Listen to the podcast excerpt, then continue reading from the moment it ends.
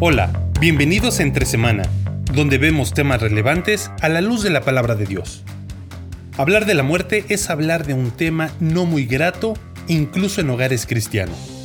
Resulta muy incómodo y hasta en ocasiones se dejan ver algunos tintes supersticiosos acerca de ella.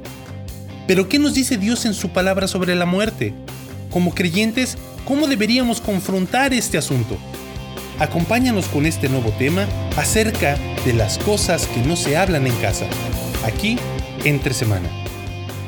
Bienvenidos entre semana, gracias Lalo. Y bueno, con Lalo continuamos porque hoy tenemos sí un invitado muy especial eh, que es el mismo, esa voz, esa, e, esas cuerdas vocales doradas que tú escuchas cada semana, eh, ahora nos va a estar acompañando durante todo este episodio para hablar con nosotros. Bienvenido Lalo, gracias por acompañarnos en el episodio de hoy. Gracias amigos. Esta semana, entre semana. Ah. ¿Eh? Eso es, qué bárbaro.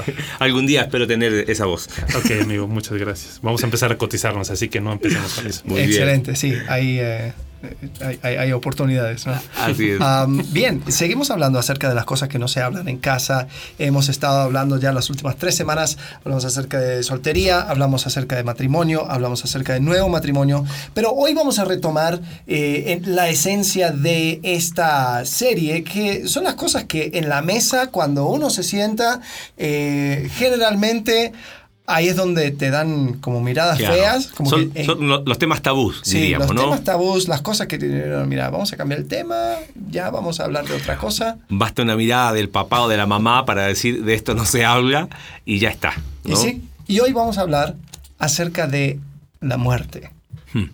Y es, es un tema que definitivamente es un tema que no se toca ah, cuando uno está ahí sentado con su familia porque no es un tema agradable. No, es cómodo, obviamente. ¿Por qué piensas que no es, es un tema del que no se habla? ¿Por dónde crees que va? Creo que a, nivel personal, ahí pensando en los temas, ¿no? Estuvimos en su momento viendo qué temas tocar, eh, compartían y, el tema de la muerte fue algo que me enganchaste, gracias Marcelo, para venir. Tú lo propusiste, tú vienes. sepan que Lalo está, primero porque teníamos el deseo de que estuviera en un episodio, y cuando él propuso este tema, dije, ok, tú lo propusiste, adelante.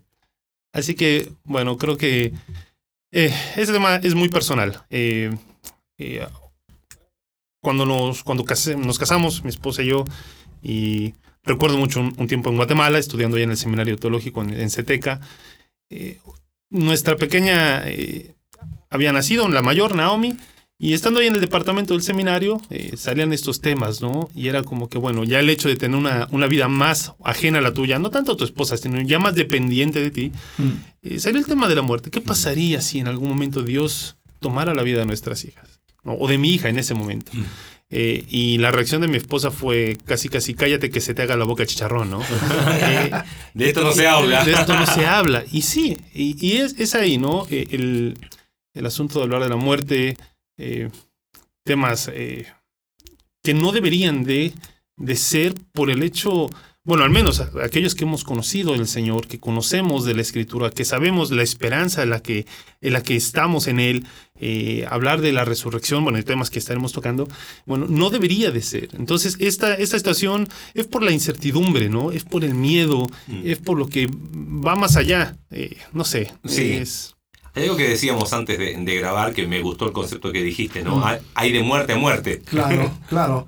Sí, hay muertes donde ah, fue una muerte gloriosa, ahí sacando a, bebés del, del, orfanatorio que se incendió y terminaste quemado.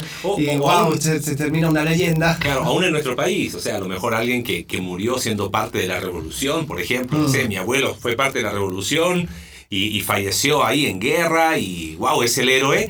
Y ahí se transforma en un tema del que, del que sí se habla. Y siempre se habla, ahí están todos, ¿no? Los niños héroes y, todo lo que quieras. Pero ¿qué haces con la muerte del primo ahí que murió por sobredosis? ¿Qué haces con la muerte de la hermana que se suicidó? ¿Qué haces con las muertes, podríamos llamarlos vergonzosas? ¿Cómo se abarca ese tema? Mm. Eh, cómo, cómo, lo tocas. Y, y, aún, eh, como, como dijiste Lalo, o sea, uno ve 1 Corintios capítulo 15 y uno sabe la esperanza que uno tiene en Cristo. ¿Cómo abarcas la muerte de una persona que murió sin Cristo? Mm. Em, Ese quizá lo más, lo más trágico. mm, Y sobre No. todo es un tema que no es nuevo, es, no es un tema que Claro. ha lidiado la humanidad, yo creo que desde el inicio, ¿no? Desde que el Señor eh, hubo la separación del hombre a consecuencia del pecado, y bueno, el tema de, de ser separado de Dios, de hablar de la muerte, hablar de separación, no es algo nuevo. Y cuando vemos ahí Corintios, perdón, ahí, que pues yo creo, yo creo que el apóstol Pablo está resolviendo varias incógnitas, ¿no? Que mm, van a dar respuesta a lo mejor lo que vamos a estar platicando el día de hoy. Y, apuntando a eso, lo que quería eh, precisar es, la muerte física vendría a ser consecuencia del pecado. El Evangelio nos, nos rescata de nuestra condición pecaminosa, eh, que era la muerte espiritual, o sea, separados de Dios, pero la muerte física continúa como una consecuencia del pecado. Por eso en Cristo vemos la muerte física distinta, pero el creer en Cristo no nos exime de morir.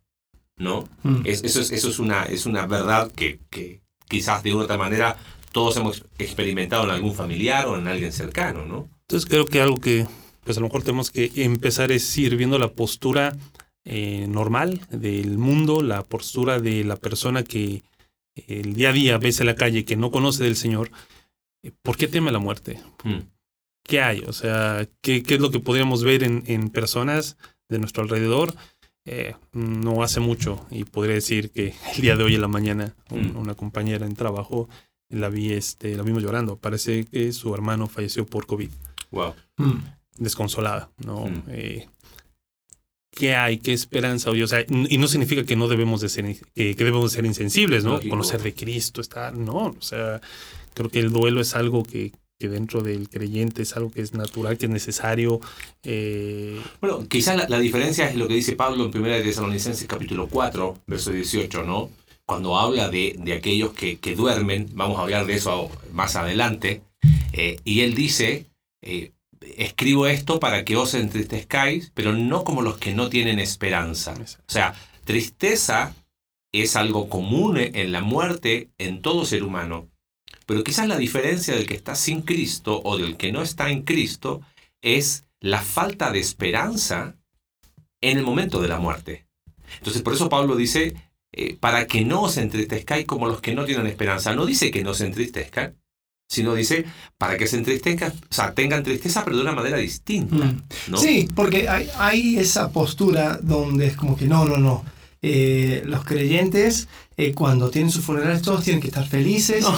y, y- y tiene que ser una fiesta donde celebramos la vida de la persona. ¿Por qué y si acabó. del Señor? Es Claro. una de las... Sí, y, y yo creo que es negar una parte fundamental de nuestra humanidad. Es no, la esencia misma de la humanidad. Sí, y decir, mira, en esta vida no vuelvo a ver esa persona más. Claro. Y duele, y está bien que duela. No significa que uno está, le, le falta fe o lo Ajá. que sea. Un ejemplo claro, el sufrimiento lo vemos en nuestro Señor Jesucristo. O sea, el momento de Lázaro. Mm. Sabía que iba a pasar, él venía. ¿no? O Estaba a sea, minutos. o sea, bueno, Y lloró. Ahora, mira claro. qué loco, ¿no? ¿Cuántas personas toman ese pasaje para decir que Jesús lloraba no por su amigo, sino por la incredulidad de la gente? Ajá. Yo digo, ¿cómo, ¿cómo quieren tirar el texto para decir lo que el texto no dice? no. Yo, lloró y punto, se acabó, ¿no? Es que quizás eh, lo que decíamos recién responde a que la muerte nunca fue el plan original, ¿no? La muerte vino como consecuencia Mm, ¿no? del pecado y de una u otra manera eh, en cada ser humano yo siento es una no, tengo un texto bíblico para para eh, afirmarlo con contundencia pero está ese, ese sello el, el ser creados a imagen de Dios que eh, la muerte no es algo natural por más que sea eh, la estadística dice que toda persona que nació murió no está ese, ese sentido de mm, esto no es parte del diseño original y por eso hay tristeza y es, no- y es normal y es apropiado que se pueda expresar esas emociones, ¿no? mm. Sí, sí, eh, pero ¿cómo la abarcas? Esa es, esa es la pregunta. ¿no? Quizás, no sé, primero pensando en eh, hacia afuera, ¿no? Eh, pensando en una familia, eh, eh, hablo de cosas personales, viviendo ya 17 años en el extranjero, tuvimos que hablar con nuestros hijos de, oye, la abuelita tal ya tiene tantos años, en cualquier momento, eh, sepan que nos van a llamar por teléfono, nos van a decir, el abuelito o la abuelita ya no están con nosotros. Entonces, era inevitable hablar del tema porque sabíamos que se iba a presentar la situación.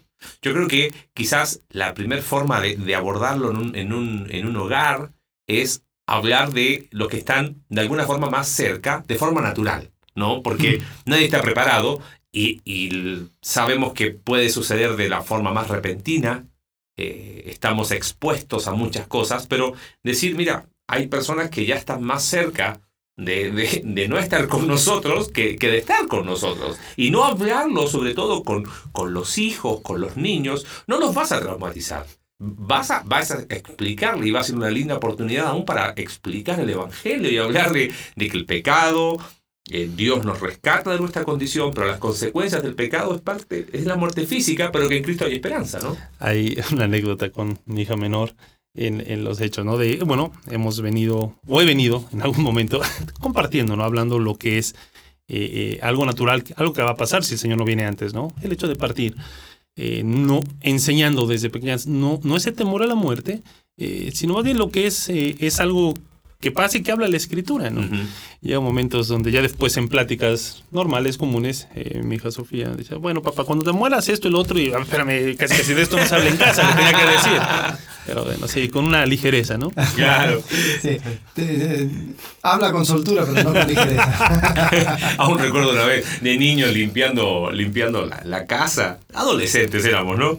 Eh, y mi papá trabajó muchos años en Coca-Cola y, vimos unas, unos contratos, unos papeles legales de ese tiempo y tenía un seguro de vida súper alto. ¿Viste? dijimos, papá, convenía que te murieras en ese tiempo, ¿viste? Adolescente súper insensible. Ay, cómo nos reímos esa vez. Pero sí, yo creo que parte de eso es quizás empezar por, por quienes de forma natural están más cerca.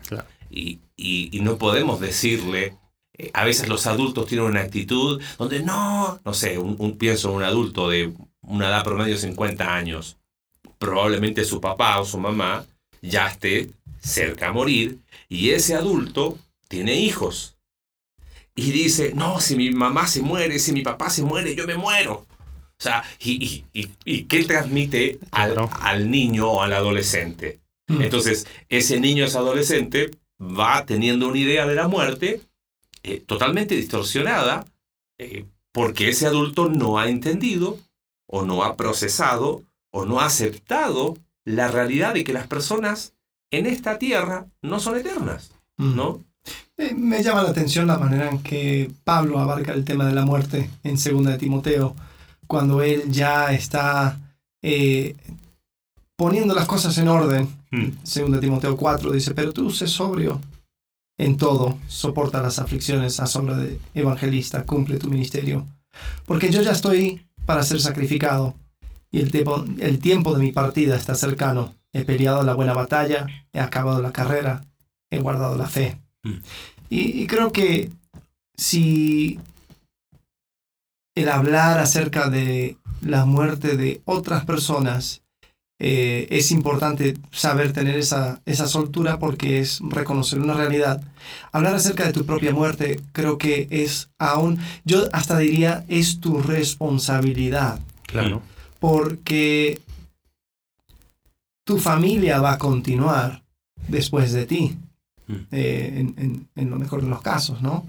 Eh, y uno tiene que asegurarse de que la familia tenga todas las herramientas para poder continuar en esta vida. Mm. Bien, gloria a Dios, tú partiste para estar con el Señor, pero ellos no. ellos tienen que seguir viviendo. Ellos tienen que saber las claves de tu, de tu correo, tienen que saber eh, dónde tienes el, dinero, en qué cuenta. de verdad. Pero, pero ¿cuántas personas escuchamos que porque, porque papá tenía pavor a la muerte, mm. nunca tocó el tema, y vivió como si él iba a ser el último en morir, o si él, que, como que él iba, iba, iba a vivir de manera eterna. Hmm. ¿Cómo es? Es una responsabilidad.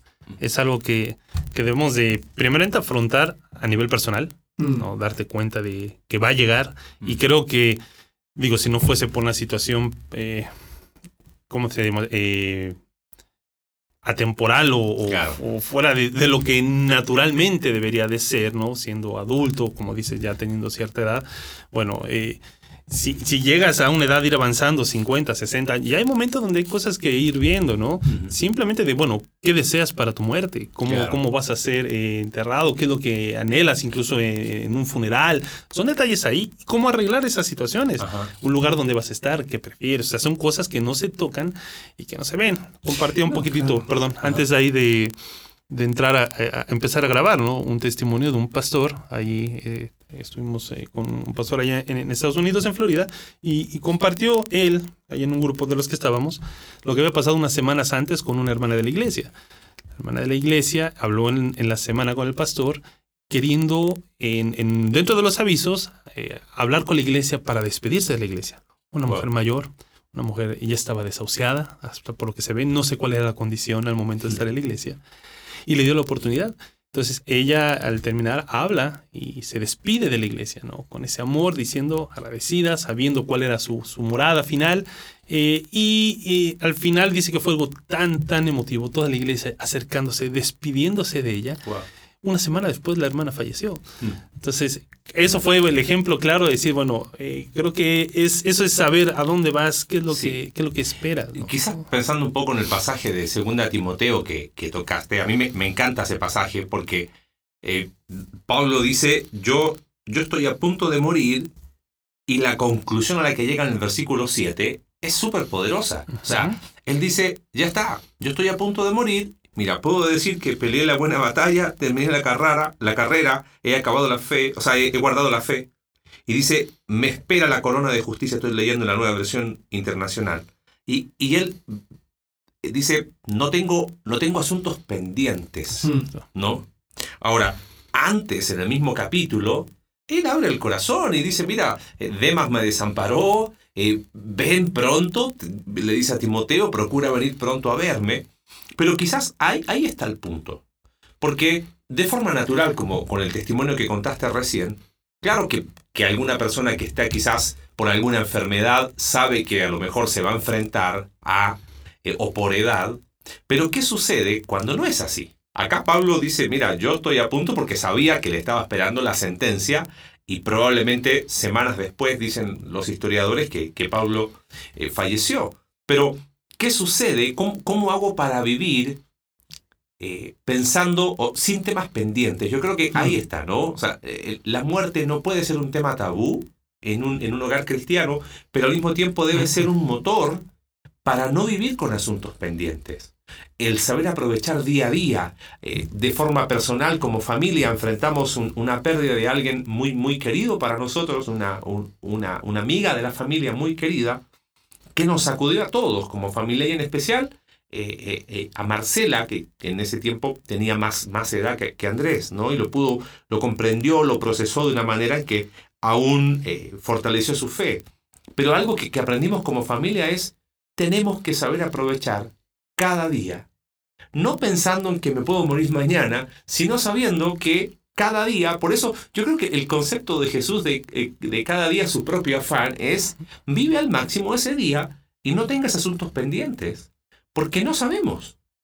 No tenemos la vida en una mano, ¿no? Para decir, ah, ¿sabes qué? Puedo hacer con ella lo que yo quiera, ¿no? Eh, quizás saber que la muerte es una realidad, a lo mejor no, no, hace o no transforma la muerte en un tema de conversación de todos los domingos, pero sí debe ser un tema del cual se habla y debe ser más bien ese motor a no tener asuntos pendientes mm. y de esa manera poder hablar del tema sin, sin problema, ¿no? Sí, sí. Eh, hace unas semanas nos tocó, eh, yendo por el libro de Eclesiastés, eh, hablar acerca de Eclesiastés capítulo 12 y, cuando habla acerca de, de acuérdate de tu creador en los días de tu juventud, antes de que venga tu vejez, etcétera, etcétera. Y termina el libro el versículo 13, diciendo, el fin de todo discurso oído es este, teme a Dios y guarda sus mandamientos, porque eso es el todo del hombre. Ahora, si podría resumir ese versículo, sería cómo vivir una buena vida. Mm.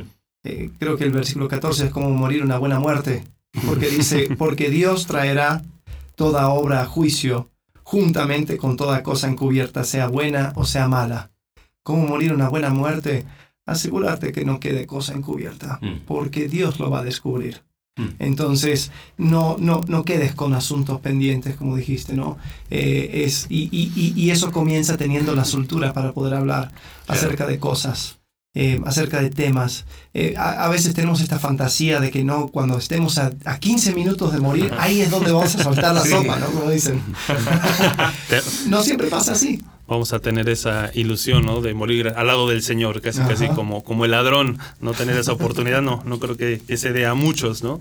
Eh, el concepto creo que que se tiene de muerte es bien importante. ¿En qué concepto tenemos a la muerte? Eh, el hecho cuando hay una situación de enfermedad en la familia y todo, bueno, ¿cuál es la oración? La oración es, Señor, restáurale, sánale. Y en dado caso de que veamos eh, algo positivo es porque Dios obró, ¿no? ¡Wow! Sí, se sanó, Dios le salvó. Si se murió, entonces eh, ya Dios no obró. ¿Qué pasó en esa situación?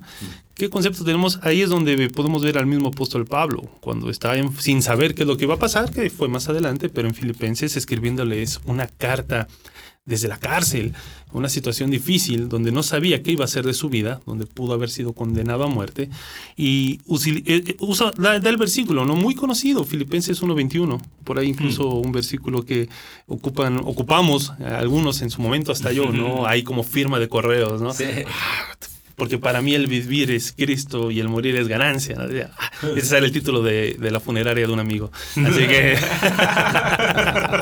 Entonces ponían eso, ¿no? Ponían eso y ah, ¿qué concepto era? No, realmente era eso para el apóstol Pablo, no era algo cliché que estaba redactando o escribiendo, sino no sabía qué era más importante, porque para él el estar ya con Cristo, en ese momento era algo, eh, un anhelo, era su deseo, ¿no? El verle, verle estar ya con él por la eternidad, pero sabía también el ministerio que tenía aquí, la importancia de lo que podía seguir haciendo y siendo utilizado por el Señor. Entonces, el concepto en el que tenemos la muerte es lo que nos hace y nos da ese temor o esa esperanza, ¿no? Que puede tener ambas caras ante el momento que se tiene que enfrentar este suceso que eh, tarde o temprano se va a dar. Entonces, ¿cómo, ¿cómo lo tenemos? ¿Cómo lo dialogamos en el hogar? ¿Cómo se maneja? Eh, creo que habla mucho también de que habla mucho de nuestra fe. Sí. Definitivamente eso habla de nuestra fe. No significa que vamos, wow, ya espero morirme mañana. No, claro que no, eso se llama suicidio. Pero. bueno, ahí tiraste, otro tema ahí. Sí, sí. ¿no? Porque decíamos, ¿no? Hay de muerte a muerte.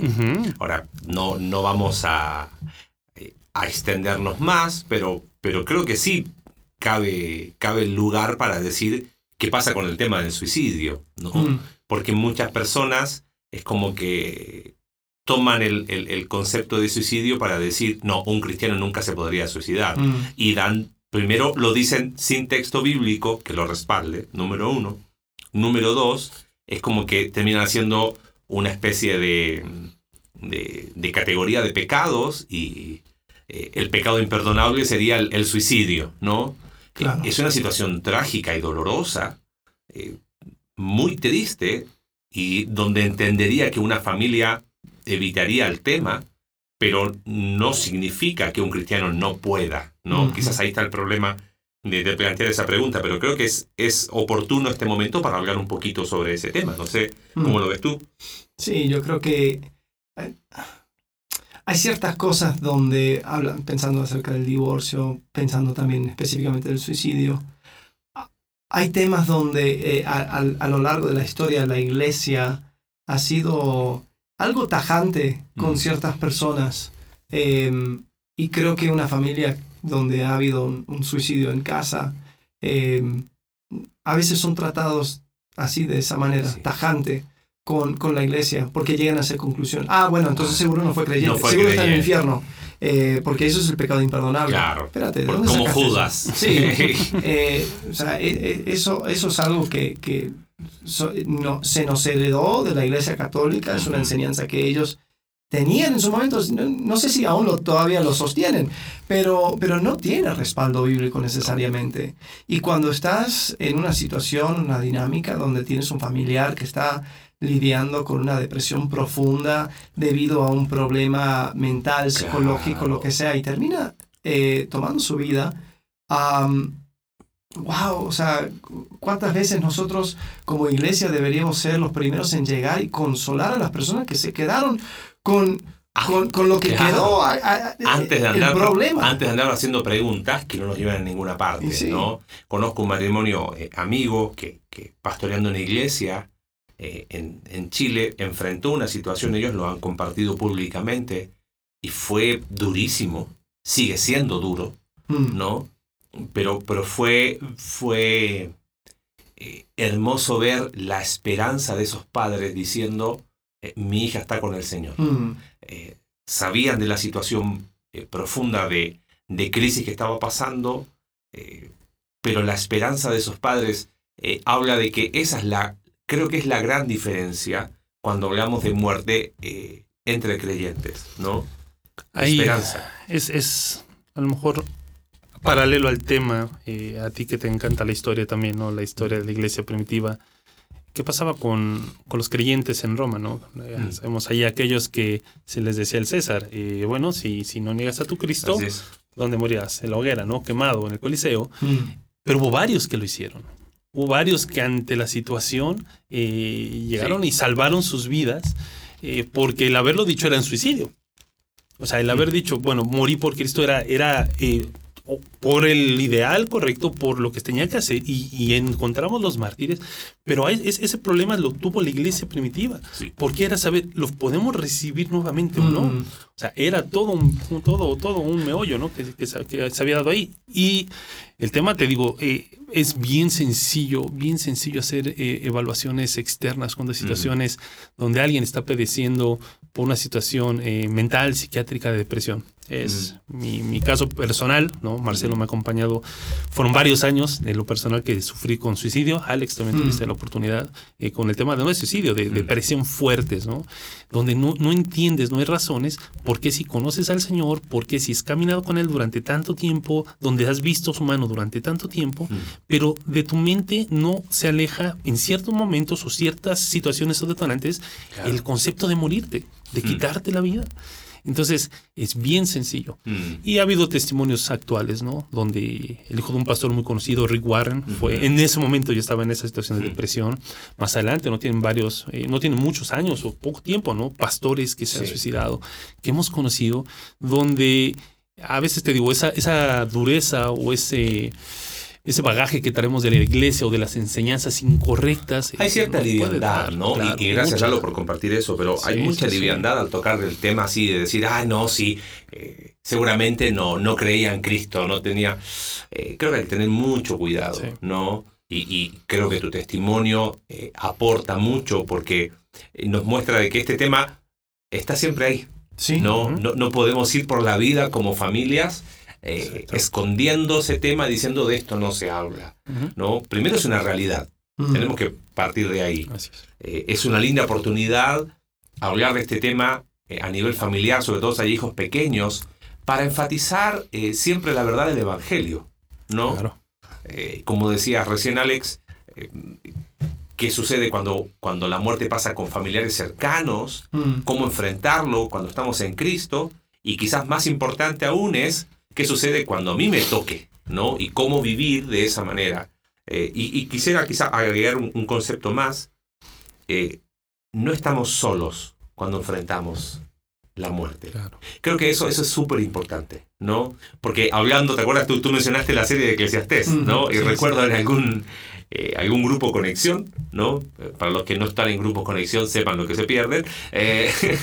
decíamos, oye, ¿por qué nos genera ciertos miedos? ¿no? Yo creo que es lo desconocido, ¿no? Eh, el, que no sabemos cómo, cómo va a ser, qué hay, pero saber que, que, Cristo es nuestra esperanza y que aún en ese, en ese paso llamado muerte, Cristo está con nosotros. Mm. Nos debe dar eh, la esperanza suficiente para decir que aún en el momento donde siempre se dice, no, la muerte está solo, no, no, no, no, no, un hijo de Dios en la muerte está con Cristo. Mm. Y eso tiene que hacer la diferencia. Sí, eh, creo que definitivamente es un, es un tema donde uno tiene que partir desde una posición de fe y mm. de confianza, porque cuando hay desconfianza uno no quiere tocar el tema. Pero cuando hay esa confianza, eh, cuando uno puede decir, eh, si Cristo no ha resucitado, somos los más dignos de conmiseración de todos los hombres. Pero Cristo ha resucitado. Así es. Y, y, y somos eh, tenemos esa esperanza de, estar con Él um, al otro lado de la muerte. ¿La muerte crea un corte? Sí, no hay ninguna persona que ha pasado por la muerte y regresado a, contarnos cómo, cómo fue. Mm. Em, entonces sí, hay incertidumbre, pero creo que es un tema que nunca puede ser tabú. Nunca puede ser una cosa de, eh, ya, pasaste una raya, no hables de eso. Creo que nuestra responsabilidad ante la muerte eh, es precisamente sacarlo de ese concepto, el tema del mm. tabú, ¿no? En, los hogares, la familia, la iglesia. Eh, por eso cuando vemos ahí a Pablo, el capítulo 15 de 1 Corintios, comienza hablando, porque el tema central es la muerte. Sí. El tema central de ese capítulo es la muerte y comienza con una visión de fe, mm. porque comienza hablando del Evangelio. Ahora estudiándolo y viéndolo más a fondo, comienza con eso. Los hago saber, hermanos, el Evangelio que os prediqué. Mm. Y explica que, porque es desde esta perspectiva, tenemos que ver ¿Qué es la muerte? Habla el tema, ¿no? De los ser, ser eh, eh, dignos de conmiseración, ¿no? Si es que Cristo no, no resucitó. Entonces, ¿cómo, ¿cómo tenemos que confrontar mm. definitivamente con el hecho de que vamos a resucitar con el Señor? Así es. esa es la visión. ¿Y cómo termina ese pasaje, no? Eh, empieza hablando del Evangelio y termina con un grito de victoria, ¿no? ¿Dónde está un muerte? Tu aguijón. Así es que no, la, muerte en victoria. Así es. Así que gracias Lalo por acompañarnos el día de hoy. Gracias amigos, es un placer. y por, por, por, hacer tu voz extensiva más allá de la presentación en el episodio de hoy. Bueno, ya estamos llegando al final de esta serie de las cosas que no se hablan en casa. Eh, creo que tendremos algunos temitas más, pero ya pronto estaremos hablando de algunos otros temas. Pero síguenos siempre entre semana donde seguimos así con esa conversación alrededor eh, de la mesa eh, y cada jueves ahí estamos sacando algún tema nuevo. Entonces nos vemos el próximo jueves. Así es, muchas gracias. Gracias. Gracias por acompañarnos en un capítulo más de Entre Semana. Recuerda que puedes seguirnos a través de nuestra página web Iglesia Conexión Vertical Diagonal Entre Semana, Spotify, Apple Podcast y Google Podcast. Hasta la próxima.